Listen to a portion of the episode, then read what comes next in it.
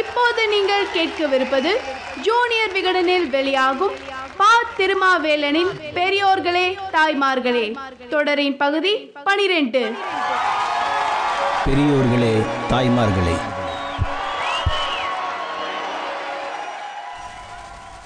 இன்று தமிழ்நாடு சட்டமன்றத்தில் இருநூத்தி முப்பத்தி நாலு இருக்கைகள் இருக்கின்றன.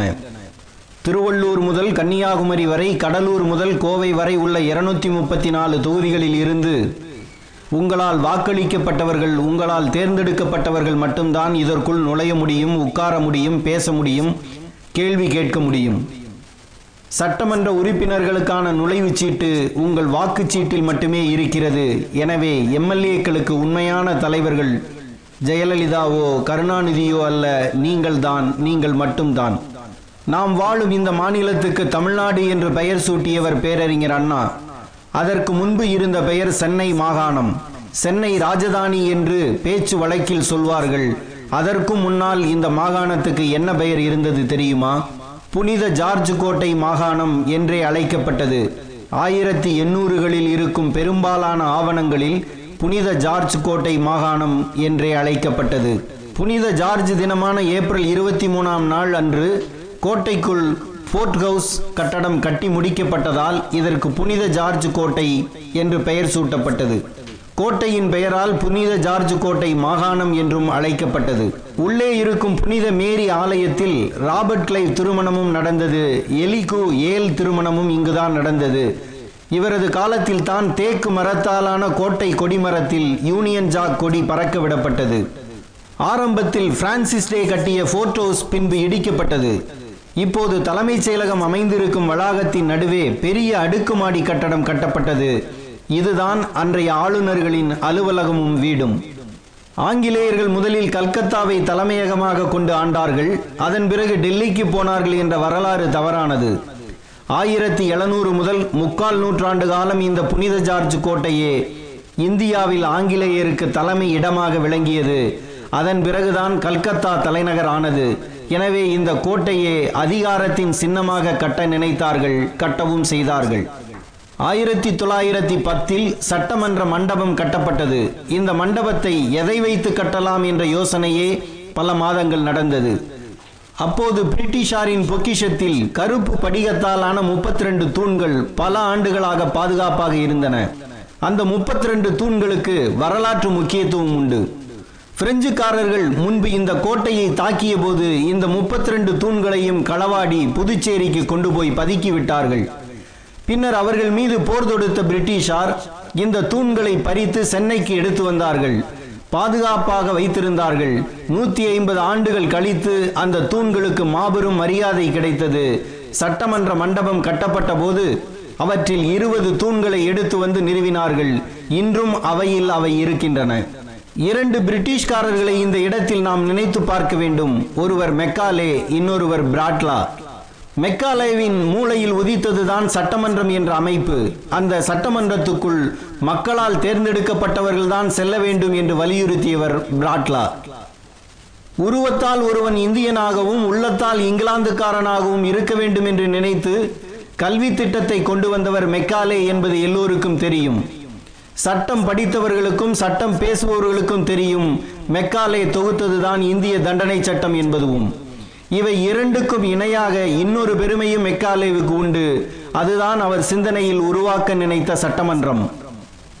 கவர்னர் ஜெனரலின் நிர்வாக சபையில் நான்காவதாக சட்ட அறிஞர் ஒருவர் இருக்கலாம் என்ற தீர்மானத்தின்படி கவர்னர் ஜெனரலாக பெண்டிங் இருந்தபோது சட்ட அறிஞராக மெக்காலே உள்ளே வந்தார்.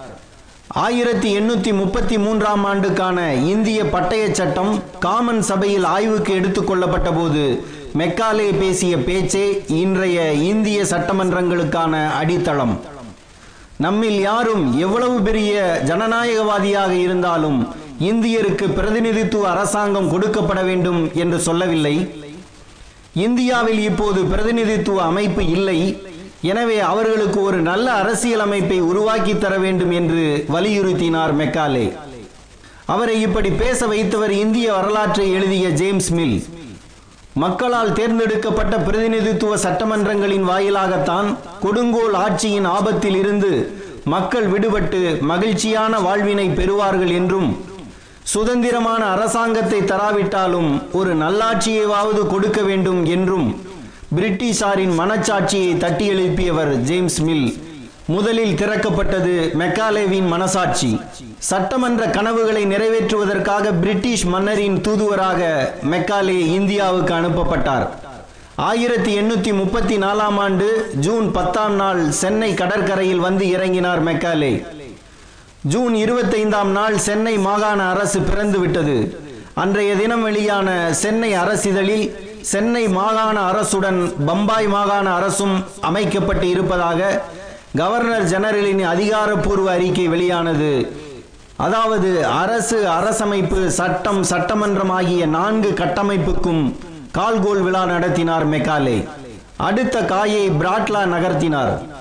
மக்களால் நேரடியாக தேர்ந்தெடுக்கப்படும் பிரதிநிதி மூலமாகவே அரசாங்கம் செயல்பட வேண்டும் என்ற சட்ட முன்வடிவை காமன் சபையில் முதன் முதலில் கொண்டு வந்தவர் சார்லஸ் பிராட்லா உலக புகழ்பெற்ற நாத்தியவாதிகளில் குறிப்பிடத்தக்கவர் பிராட்லா பகுத்தறிவு இயக்கம் தமிழகத்தில் வேர்பிடித்த போது இங்கர்சால் சாக்ரட்டிஸ் என்ற பெயர்களோடு பிராட்லா என்றும் குழந்தைகளுக்கு பெயர் சூட்டியிருக்கிறார் பெரியார்.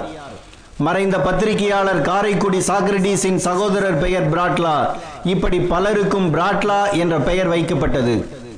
சார்லஸ் பிராட்லா கடவுளின் பெயரால் பதவி பிரமாணம் எடுத்துக்கொள்ள மறுத்து உளமாற உறுதி கூறிக்கொள்கிறேன் என்று முதன் முதலில் சொன்னவர்.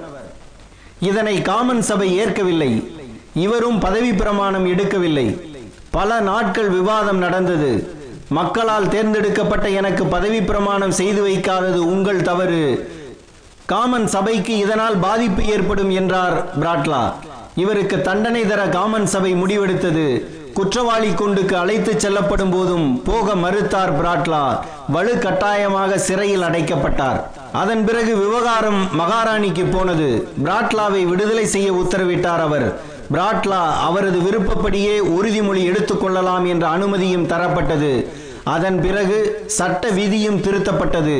கடவுளின் பெயரால் உறுதிமொழி எடுக்க விரும்பாதவர்கள் உளமாற உறுதிமொழி எடுக்கலாம் என்ற உரிமையை வாங்கி தந்தவர் பிராட்லா. அவரது வழக்கில் தான் காமன் சபையின் முடிவில் நீதிமன்றம் தலையிடாது என்ற தீர்ப்பும் எட்டப்பட்டது. இன்று சட்டமன்ற நடவடிக்கைகளில் நீதிமன்றம் தலையிடாது தலையிட முடியாது என்கிறோம் அல்லவா? அதுவும் பிராட்லா மூலமாக கிடைத்த உரிமைதான். இப்படி பல்வேறு நெருக்கடிகளை தனது வாழ்க்கையில் சந்தித்த பிராட்லா தான் இந்தியர்களுக்காகவும் இங்கிலாந்தில் பேசினார். மக்களால் தேர்ந்தெடுக்கப்பட்டவர்கள்தான் மாகாண சட்டசபைக்குள் வர வேண்டும் அப்படிப்பட்ட உறுப்பினர்களுக்கு கேள்வி கேட்கும் உரிமை வேண்டும் என்று சட்ட முன்வடிவுகளை பிராட்லா கொண்டு வந்தார்.